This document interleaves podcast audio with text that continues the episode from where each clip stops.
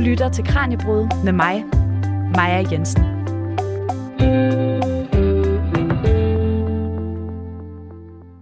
Lea, for nogle uger siden, der var jeg til en festival, og jeg, jeg kendte ikke rigtig nogen af de bands, der spillede. Men jeg endte med at høre en koncert med et band, der hedder Døssing.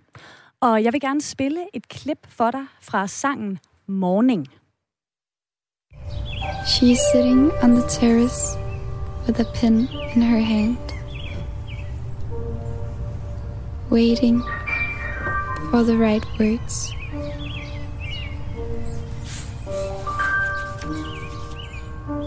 Her gaze, she loses herself in the colors of the orange tree.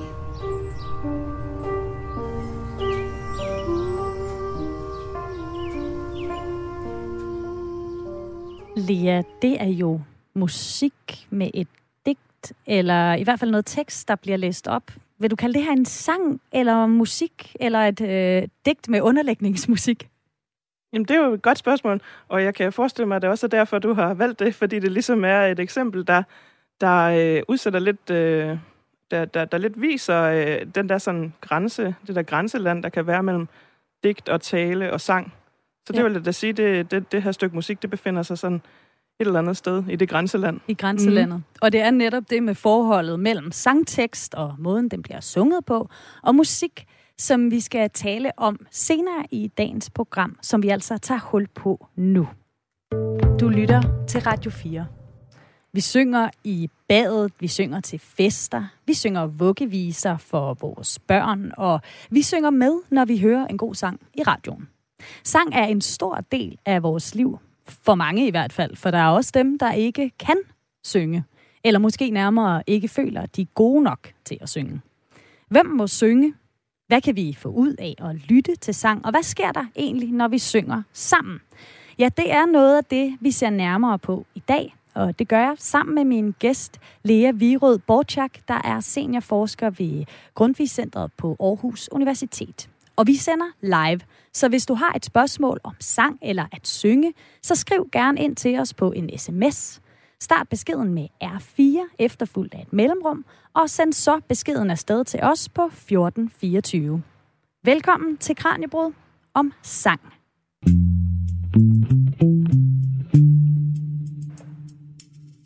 Og så vil jeg byde rigtigt velkommen til dig også, Lea. Velkommen i studiet. Mange tak. Må jeg lige tilføje, jeg er seniorforsker ved Center for Grundtvig Forskning og ved det, der hedder Videnscenter for Sang ved Sangens Hus i Herning. Bare for lige at få alle mine arbejdsgiver med. Alle arbejdstitlerne, mm. så fik vi det på plads. Tusind tak, fordi du havde lyst til at, øh, at besøge mig her i studiet øh, den her fredag. Du forsker i sang, og så har du for eksempel også lige skrevet en bog om selv samme, som er en del af Tænkepausen på Tænkepause-serien på Aarhus Universitetsforlag. Den udkommer på mandag. Men Lea, hvordan forsker man i sang? Et godt spørgsmål, og øh, det, det var faktisk sjovt. Jeg var, i, jeg var i radioen i Sverige for nylig, og der spurgte de mig om lidt det samme. Øh, og der fik jeg jo også ligesom lejlighed til at tænke over det. Hvorfor er det så svært at svare på? Jamen, det er jo fordi, det er jo fordi, det kan man gøre på utrolig mange forskellige måder. Og hvorfor kan man forske i sang på mange måder? Jamen, det er fordi, sang er jo et felt, der øh, et forskningsfelt, der åbner sig for enormt mange fagligheder. Fordi for det første så er det klart, at sang er en slags musik, ikke også? Vi siger, vi siger tit sang og musik, så slår vi de to sammen. Øhm, og så er det klart, at sang er et, et, et område for musikforskning. Så er sang jo også altså, en slags... Altså, det, det er tit, at sangtekster er poesi. Så bliver det lige pludselig et område for litteraturvidenskaben også. Så har man på et tidspunkt fundet ud af, at det er sundt at synge bum, så er det også et område for, for øh, sundhedsforskning og sundhedsvidenskaben. Og eftersom der er mange sange, især på fællessangsområdet, som har politiske budskaber, så er der også en samfundsfaglig dimension og en historisk dimension. Så det kan man gøre på rigtig mange måder, at forske i sang, og der er nogen, især i den internationale samforskning, som har tendens til og øh, tradition for at stikke en lang vatpind ned i halsen på folk, og så øh, se, hvor, hvor meget deres stresshormoner øh, falder eller stiger før og efter sang. Øh, så det er jo en måde, man kan forske sang på. Det er ikke sådan, jeg forsker i sang, øh, men øh, det, man kan sige, den måde, jeg Altså, jeg, jeg er kandidat i musikvidenskab og nordisk sprog og litteratur, og jeg prøver lidt at kombinere de to i min tilgang til sang, øh, ved at, man kan sige, det der har været sådan den røde tråd i min beskæftigelse med sang, siden jeg var phd studerende og lavede phd projekt om forhold mellem tekst og musik i Grundtvigs salmer. Der har det siden dengang og til i dag været en rød tråd i min forskning i sang, at jeg forholder mig til forskellen i udtryksformerne musik og ord, som jo er de to bestanddele af sang. Og det er det, der interesserer mig, og det er det, jeg finder enormt spændende, det er, at i sang bliver som den naturligste ting to ret forskellige udtryksformer kombineret.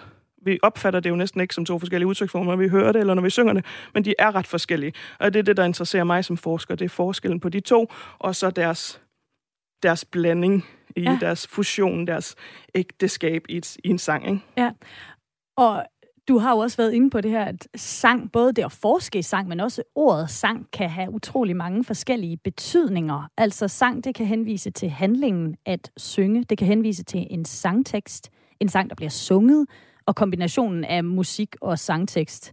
Altså, øh, for det første, Lea, er der noget her, jeg har glemt? Det virker som et ord, der, der, der spænder utrolig bredt i betydningen. Jamen, det gør det jo, men altså, vi, vi tænker jo i daglig tale, så tænker vi, vi ved godt, hvad sang er, og hvad en sang er, men når man så begynder at åbne det op, ligesom med de fleste ting, ikke, så viser det sig jo, at det er svært at, at, at egentlig overhovedet at definere, hvad det helt præcis er.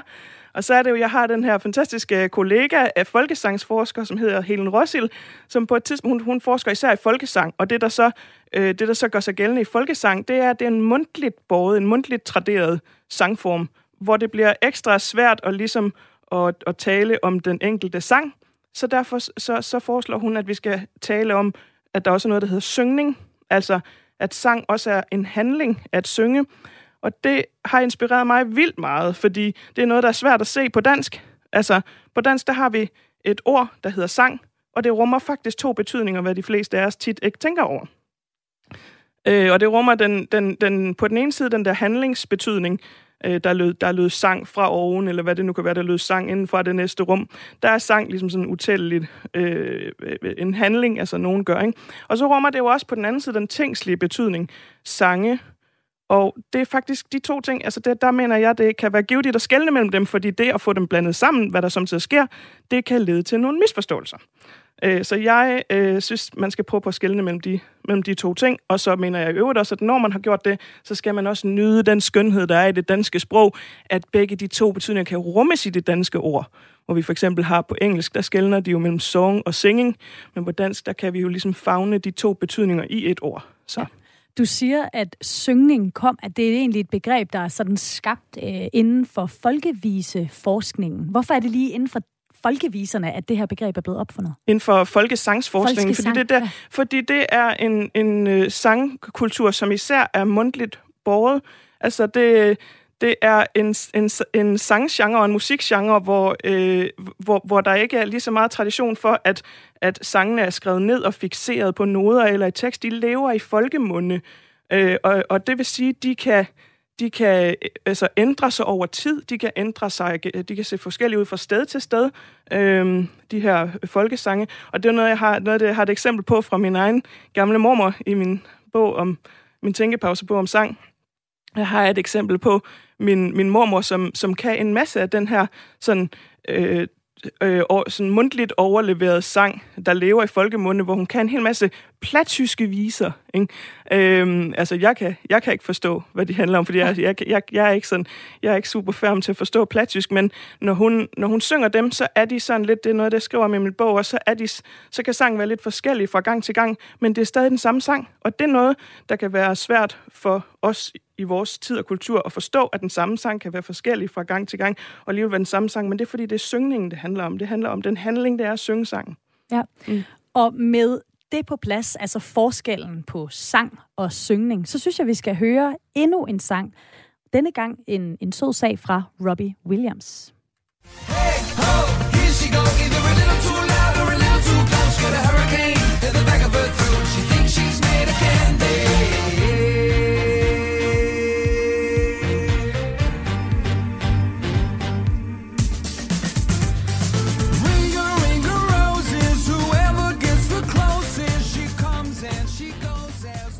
det var altså Robbie Williams med sangen Candy fra 2012. Og den her sang, Lea, den udgør udgangspunktet for det næste, vi skal tale om, nemlig om, hvorvidt der er, øh, om hvorvidt sang er universelt, og om der findes en såkaldt ursang. Øh, og så tænker jeg, okay, Robbie Williams, han er ikke så gammel. Hvordan passer han ind i diskussionen om en ursang og sang som noget universelt? Jamen, det, det, det er den øh, sang, som jeg indleder min, øh, min, min tænkepause med. For, øh, det er simpelthen det allerførste eksempel, jeg, jeg starter bogen med, fordi jeg fandt, jeg fandt frem til sådan en sjov historie, der var i medierne på et tidspunkt, da den her sang kom ud, øh, for omkring 10 år siden, tror jeg, at, øh, at der var nogen, der kunne høre i den her sang, vi lige har hørt, øh, en melodi, de synes, de kendte. Da, da, da, da, da, da, da, da, da, da, da, da hmm, det er ligesom om, den minder os om noget, var der rigtig mange, der synes på YouTube. Øhm, og så, så kom der jo lidt sådan en mediestorm omkring det, at ha, altså har, har Robbie Williams simpelthen hugget øh, Haribos jingle.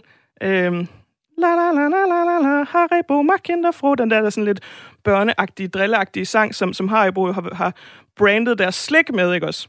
Øh, og det kan man jo godt forstå, forbindelsen mellem børn og slik og glade dage og leg og alt sådan noget. Øhm, ja, og så der er jo også mange af os, der nok kender den fra, du kan ikke fange mig det var nemlig i det. Det var nemlig det, som Robbie Williams faktisk meget klogeligt så tog til genmæle med. Det var, at han sagde, Nå ja, det, det kan jeg da godt høre, den minder lidt om Haribo, men selv Haribos jingle er jo, er jo heller ikke ny, vel, fordi den, den, den trækker jo netop grund til, at grund til, at den associerer os til børns leg og så videre, det er jo fordi den i sig selv øh, trækker på en, på en gammel øh, folke, folke, børnesang, der fortaber sig i de historiske toger. Og som det faktisk også viser sig, at øh, der, er, der, der har været forskere, der har iagtaget den her lille melodistump på tværs af kulturelle og geografiske grænser.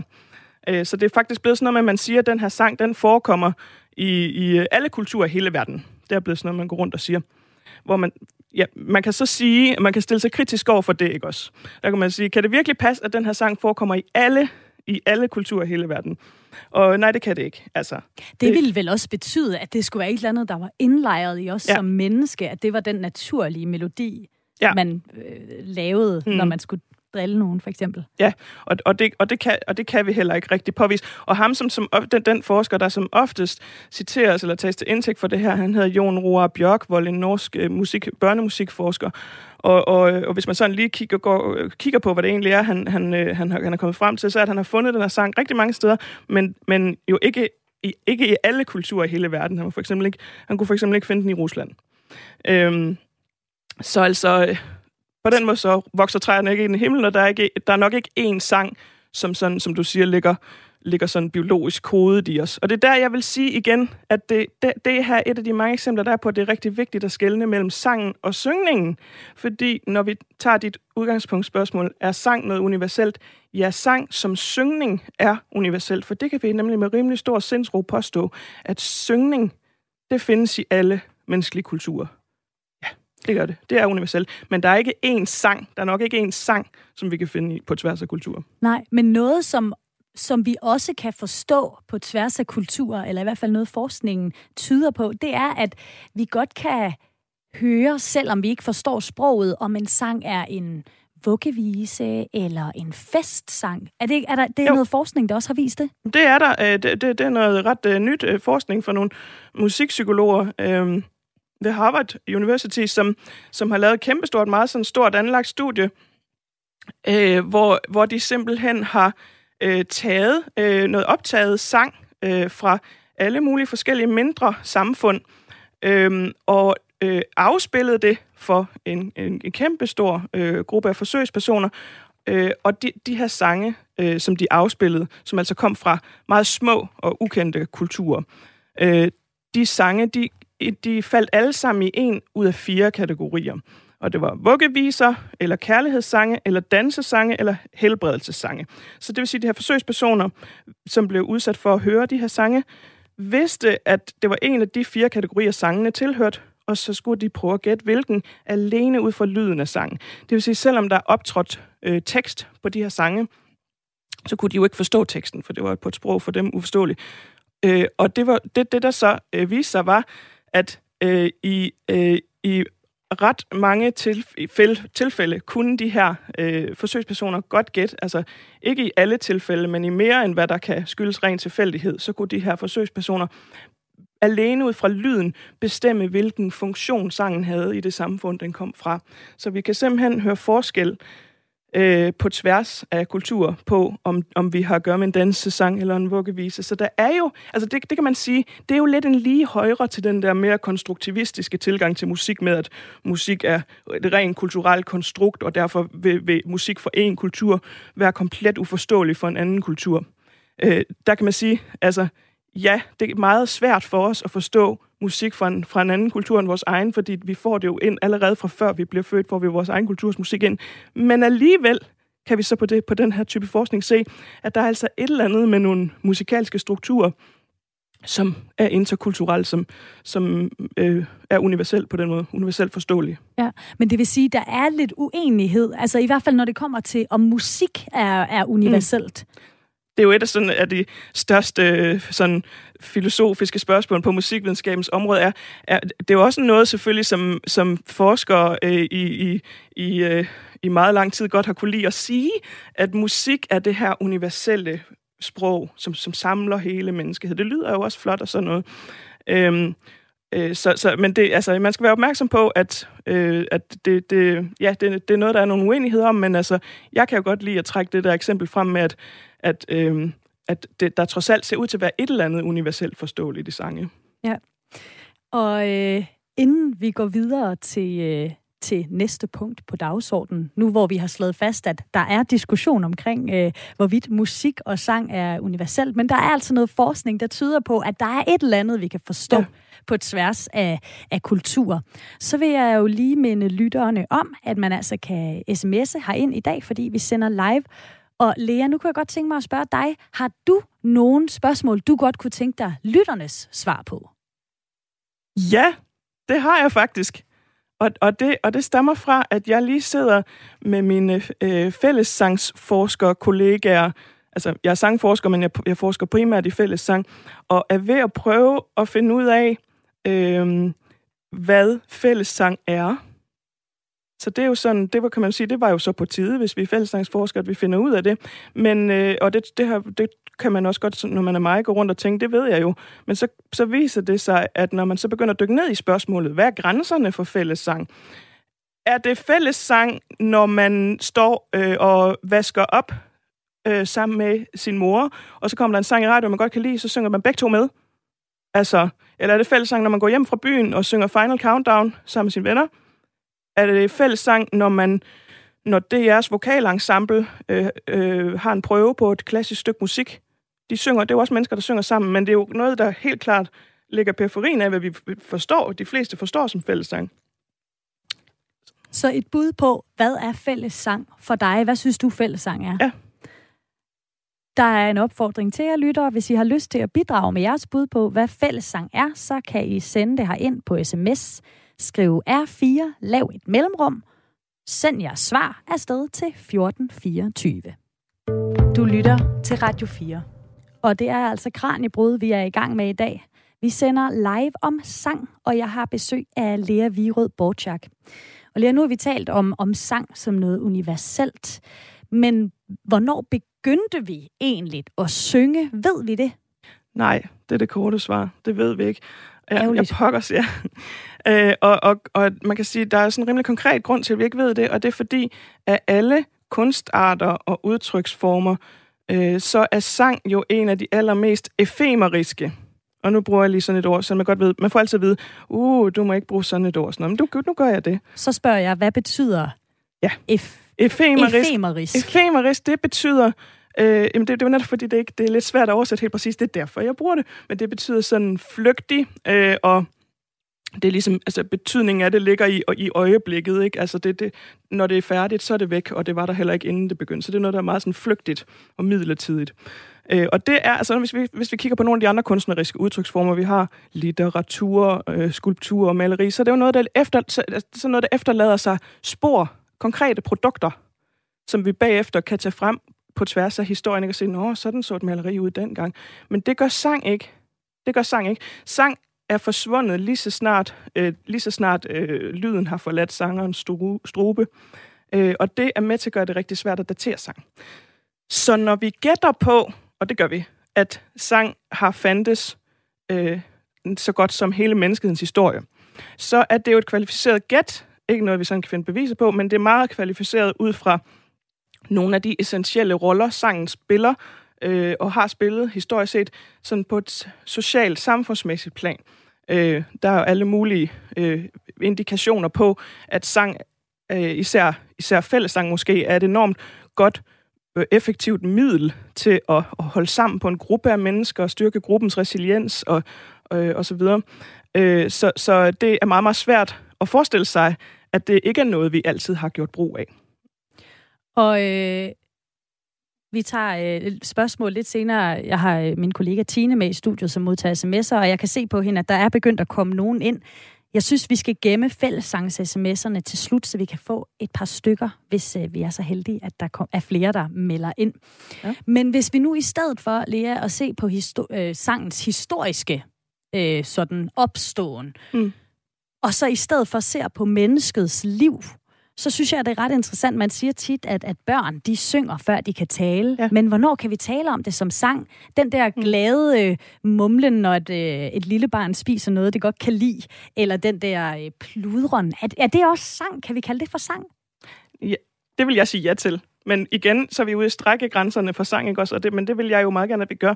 Når jeg siger det der, og det gør jeg blandt andet også i mit bog, så, så, så, så, så siger jeg det der med, at i begyndelsen var sangen.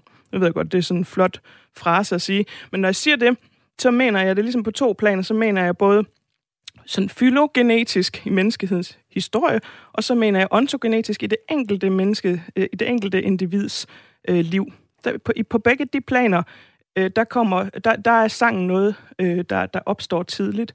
Øh, og øh, altså på begge de planer, der er der forskere, der øh, på det historiske plan, der er jo for, forskere, der peger på, at sang muligvis kan have været en forløber for sprog. Ikke? Så det simpelthen var, øh, øh, altså det, det, forsker forskere inden for, alle, for flere forskellige fagligheder, der er arkeologer, antropologer, musikforskere, alle mulige forskellige forskere har peget på, at, øh, at at en eller anden form for musiklignende vokaliseringer med stemmen, med andre ord sang, var der vores første måde at kommunikere på.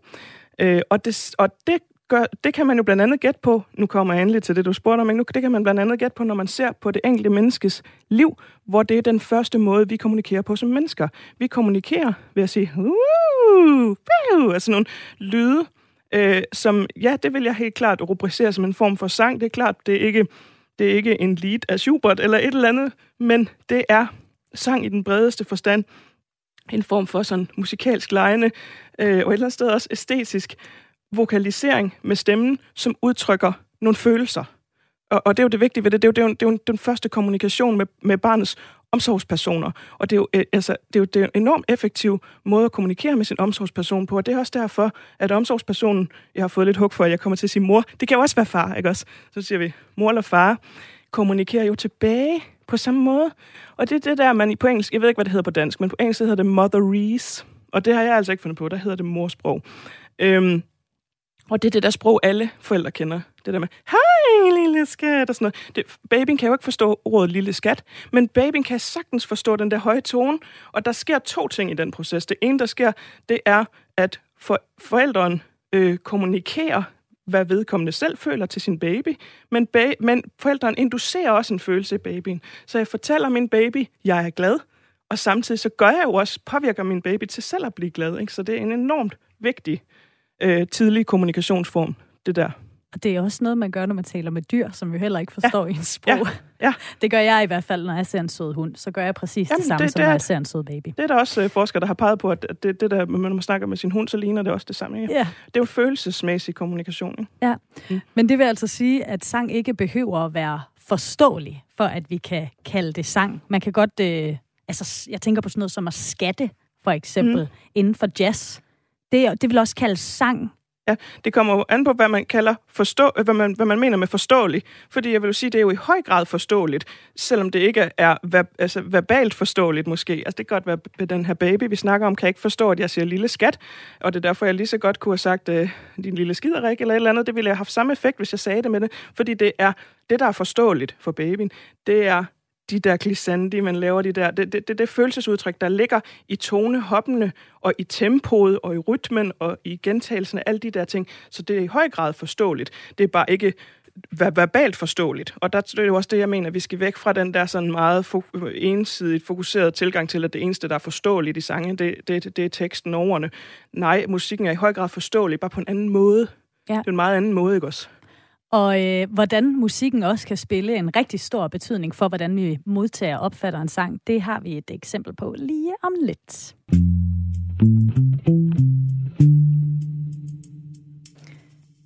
Lea, du har lige nævnt det her med, at vi skal væk fra den her forståelse om, at det kun er teksten, der betyder noget, når vi ser på sangen. Og øh, nu vil jeg gerne spille et eksempel på, hvad jeg tror, du øh, giver mig ret i, er netop øh, det.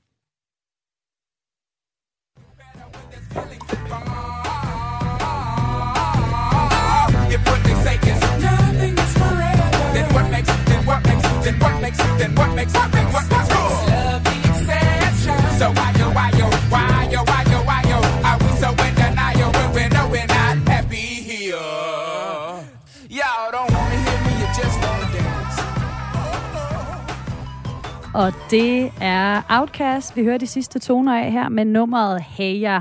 Og her, Lea, der kan vi jo sagtens forstå teksten. Men alligevel så er det ikke teksten, der bestemmer, hvordan vi oplever den her sang. Nej, det ville jo være min påstand. Øh, altså, at det, jeg vil, jeg vil, det vil være min påstand, at øh, det, der dirigerer, hvad vi øh, får ud af den her sang, og hvad vi tænker, at dens budskab er, jamen det er musikken. Altså jeg tror, det, det, så, selvom vi de fleste så godt forstå engelsk, så er det ikke det, vi lægger mærke til, når vi hører den her sang, og det har selvfølgelig også noget med, med den situation, man tit hører den sang i og gøre, som jo tit er ude på et dansegulv og så videre. Øhm, men, øh, men ja, det synes jeg er øh, et rigtig godt eksempel. Hvad er det, de siger her i teksten? Der siger de sådan noget som, uh, why are we so in denial when we know we're not happy here? Uh, so, so if what they say is love, uh, uh, nothing is forever, then what makes love the exception? Det lyder jo næsten som sådan et super uh, travrigt Shakespeare-drama, eller sådan et eller andet meget trist, ikke også? Men, men, det, vil, men det, det vil bare være min, det er min påstand, ikke også? Min uunderbygget påstand, hvad langt, langt, langt de fleste mennesker, der har til den her hitsang, så det er jo mange mennesker, der har hørt den, øh, vil slet ikke forbinde det med den. Og han synger jo faktisk også i slutningen af sangen, Y'all don't wanna hear ja. me, you just wanna dance. Ja. Ved du hvad? Og det er jeg simpelthen glad for, at du har lagt mærke til. For det, det, det gik lang tid før, før, jeg, før, før jeg, jeg sidder og, og pillet lidt rundt i den her sang, for jeg synes, det er et rigtig godt eksempel på det der med, når, når musikken modsiger teksten. Der er faktisk ikke særlig mange eksempler på det, synes jeg. Jeg har i hvert fald nemlig jeg har prøvet at finde et eksempel, fordi jeg altid siger, at teksten kan også modsige teksten. Så siger folk, jamen har du et eksempel? Okay, så må vi i gang med at finde det. Og det er så det, en af de her eksempler, jeg har fundet. Så derfor så kan jeg til at det ned. Og der, der lagde jeg også mærke til, at han siger det her, y'all don't don't just wanna dance, men det siger han jo med vilje, med vilje har de ligesom produceret sangen sådan, så der ligger en masse trommer af halvøj hen over det.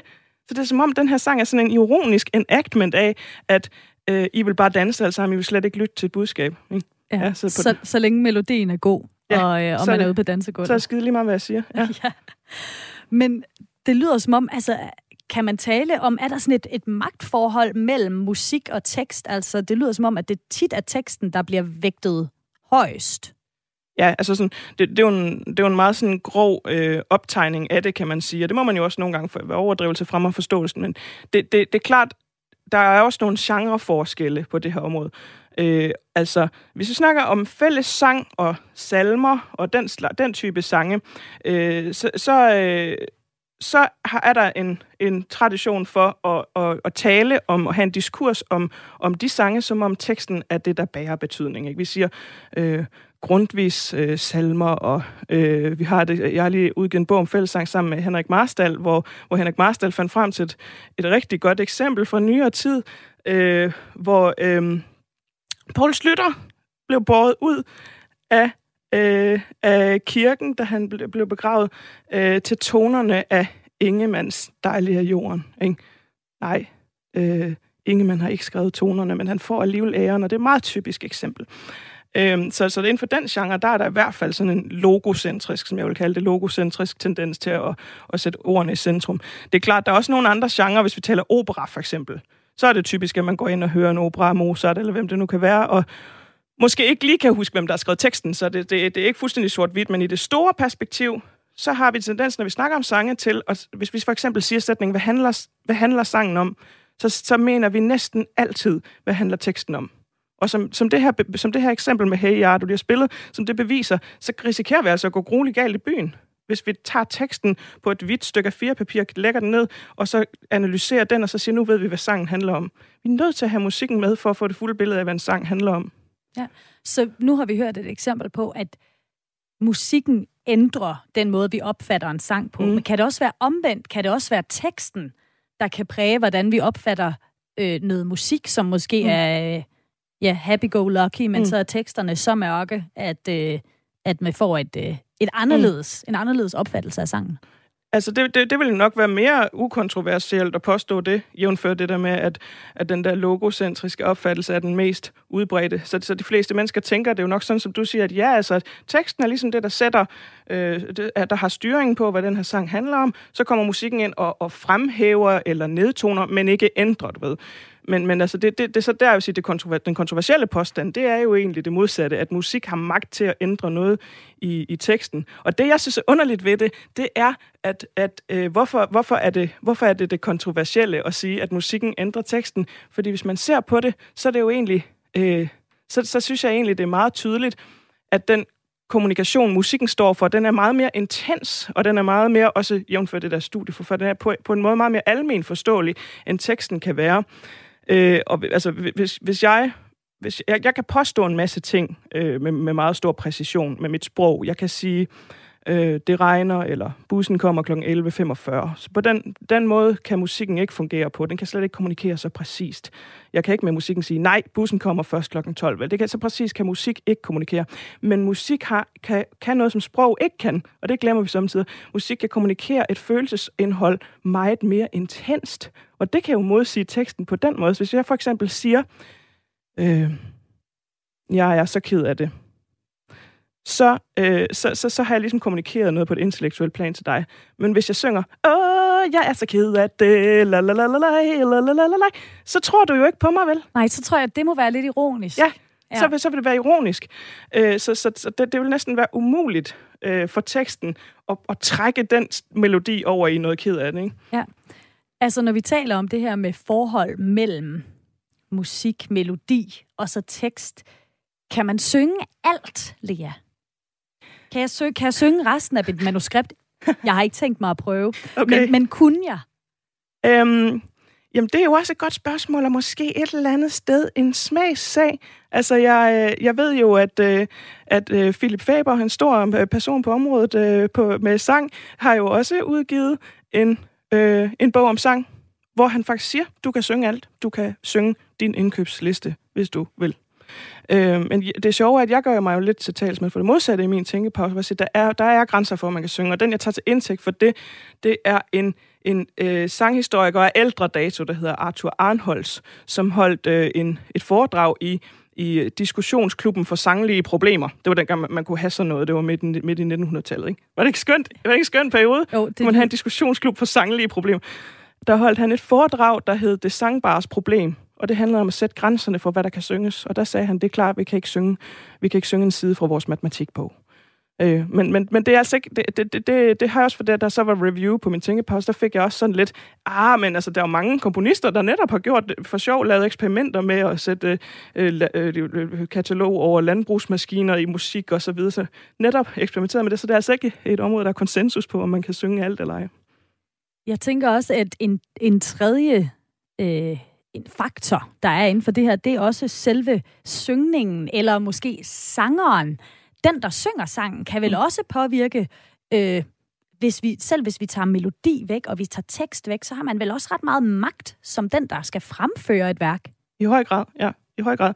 Og det er jo også en, ligesom en tredje position, vi ikke må glemme, det er sangeren.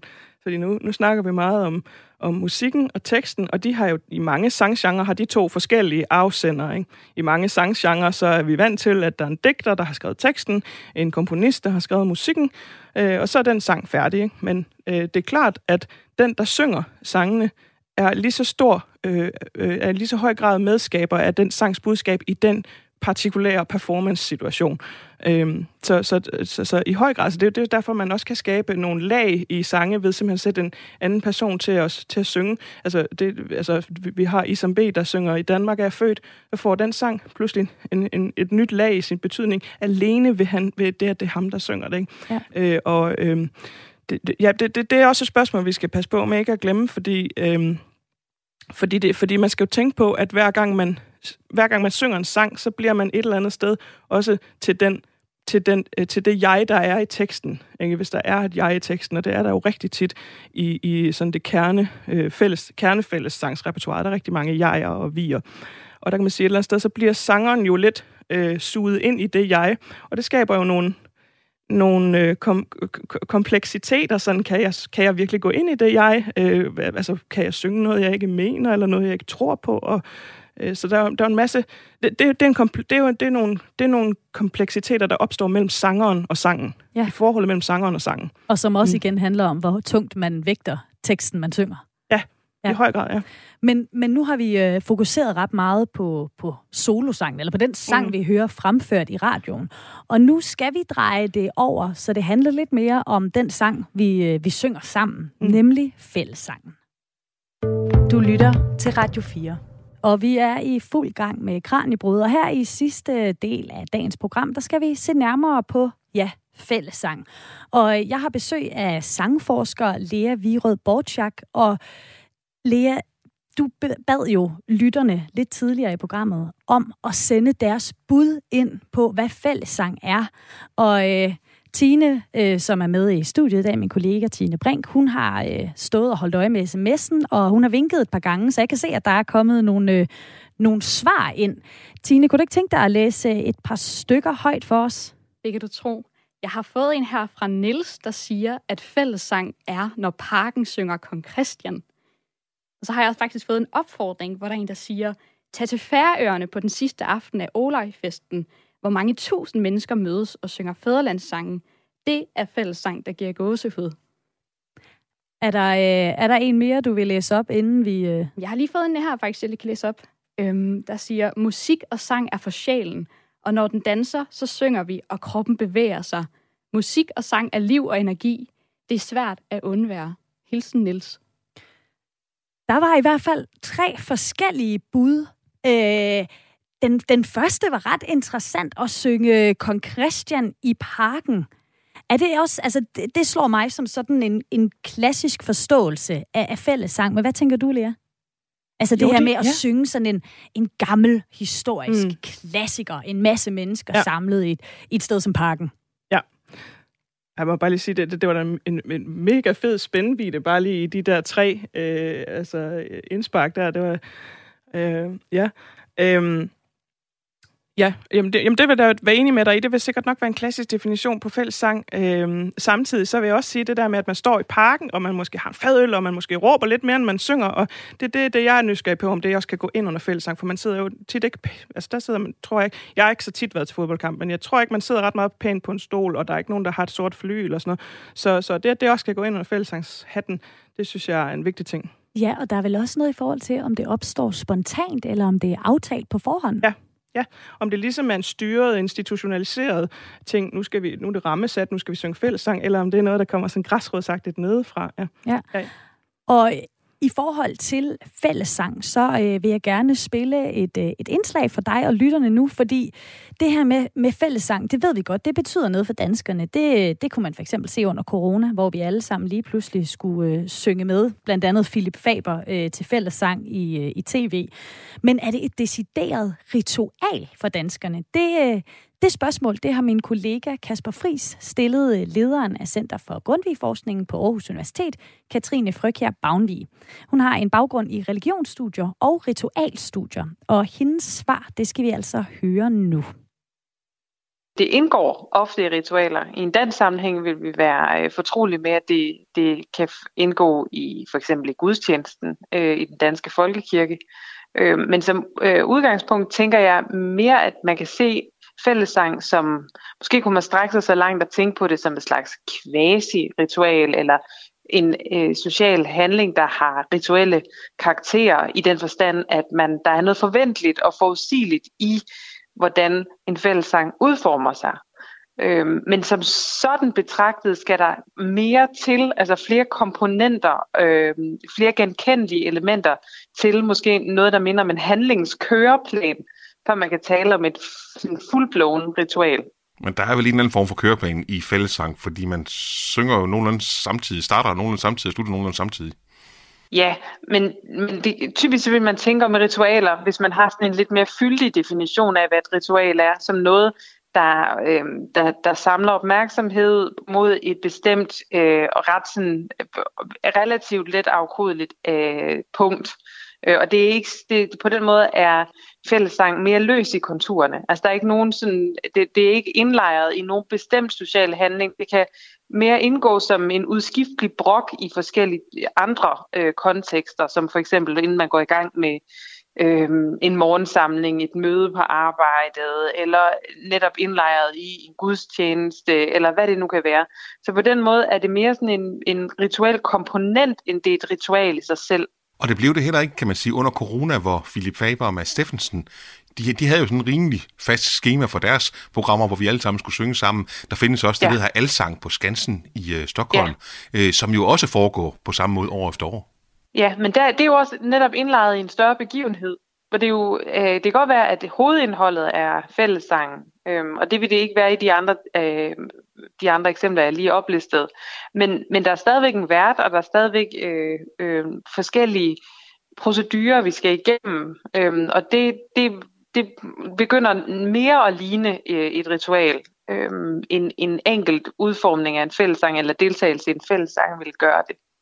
Det, man kunne overveje, det er, øh, nu, nu hvor du nævner lige præcis coronafællesangen, den måde, det giver bedst mening at forstå fællessang som kulturelt fænomen øh, i, i en dansk sammenhæng, øh, er noget, der nærmer sig en slags social signaturpraksis. Altså det er noget, man i Danmark godt kan lide at fortælle hinanden og sig selv, at det er en særlig dansk kulturel praksisform at det er særlig for dansk kultur, at vi synger sammen på en måde, som måske giver afkald på meget øh, håndfaste æstetiske ambitioner. Altså, det behøver ikke at lyde særlig godt.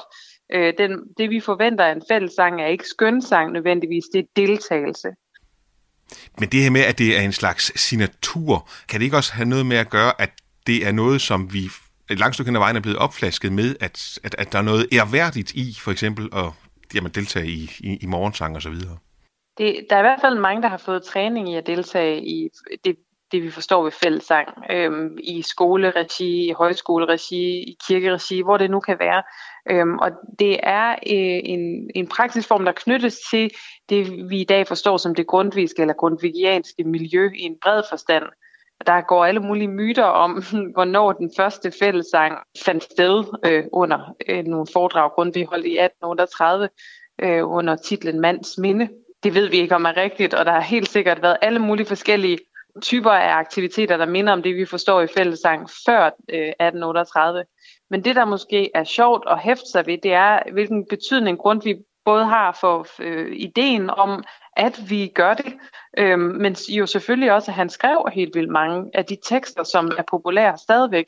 Han har for eksempel skrevet en tredjedel af den danske salmebog, som er i brug, øhm, og, og har også bidraget righoldigt øh, til, til højskolesangbogen, til trods for, at, det, at der er sådan lidt mindre fald i den nye, i den nye version af den.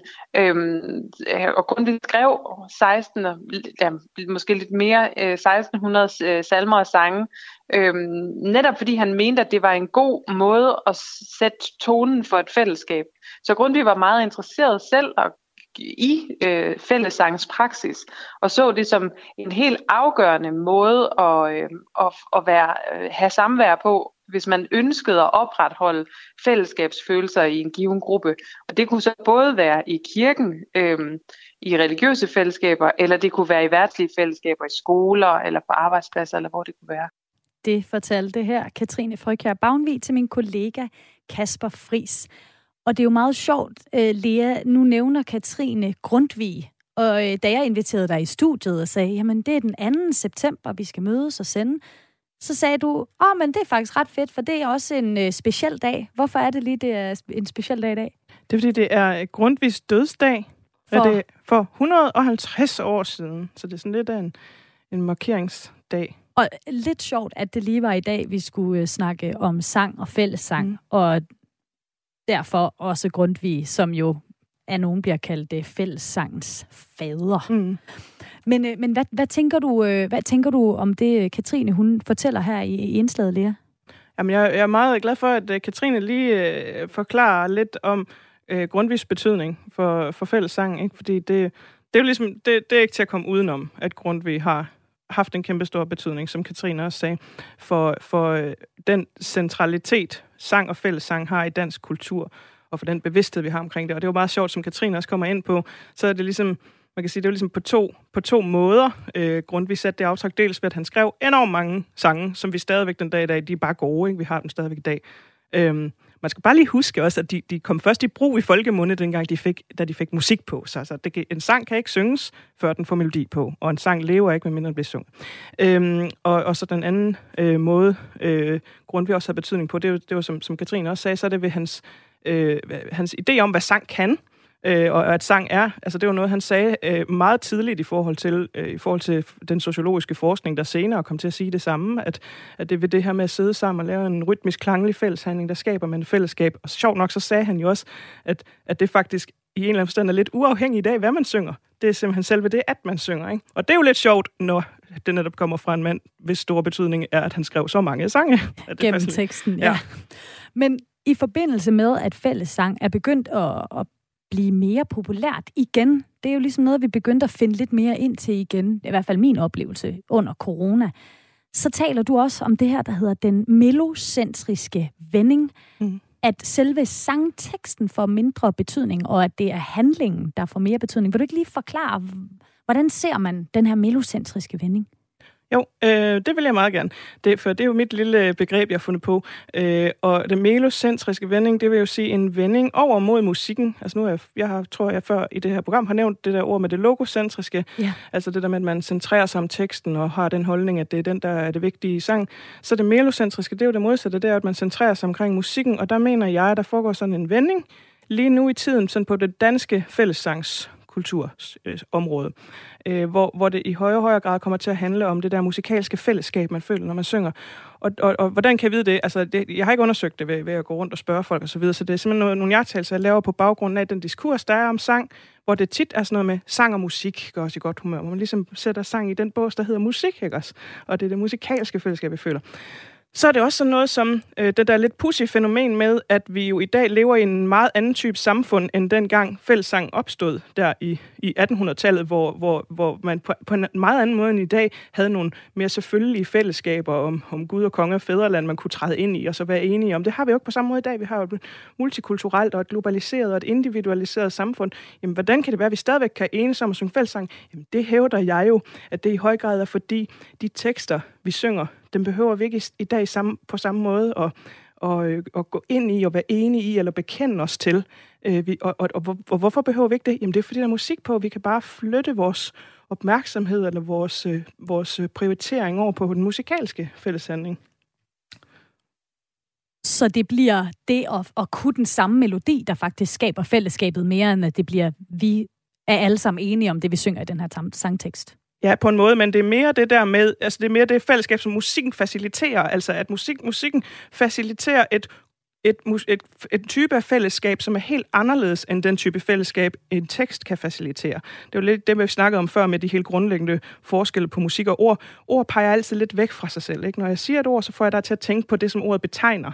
Hvorimod musikken kan ikke pege ud på verden, men musikken øh, øh, skaber på en anden måde et kropsligt klangligt, rytmisk fællesskab, som er meget mere direkte og, og ligesom skyder genvej forbi alle de der store ting øh, om religion og nation, som vi burde være enige om, måske ikke er enige om, og så videre. Alle de der, alle de der store ideologiske spørgsmål, simpelthen til et, et, et, øh, et, meget mere umiddelbart fællesskab. Det er det musikken, det er den type fællesskab, musikken faciliterer. Ja, og med den melocentriske vending her til sidst, Lea, så, øh, er det simpelthen alt, hvad vi havde tid til, for vi skal gøre plads til nyhederne, der starter lige om lidt. Så jeg vil sige tusind tak, fordi du havde lyst til at, at være med i dag og gøre mig og lytterne klogere på sang. Selv tak.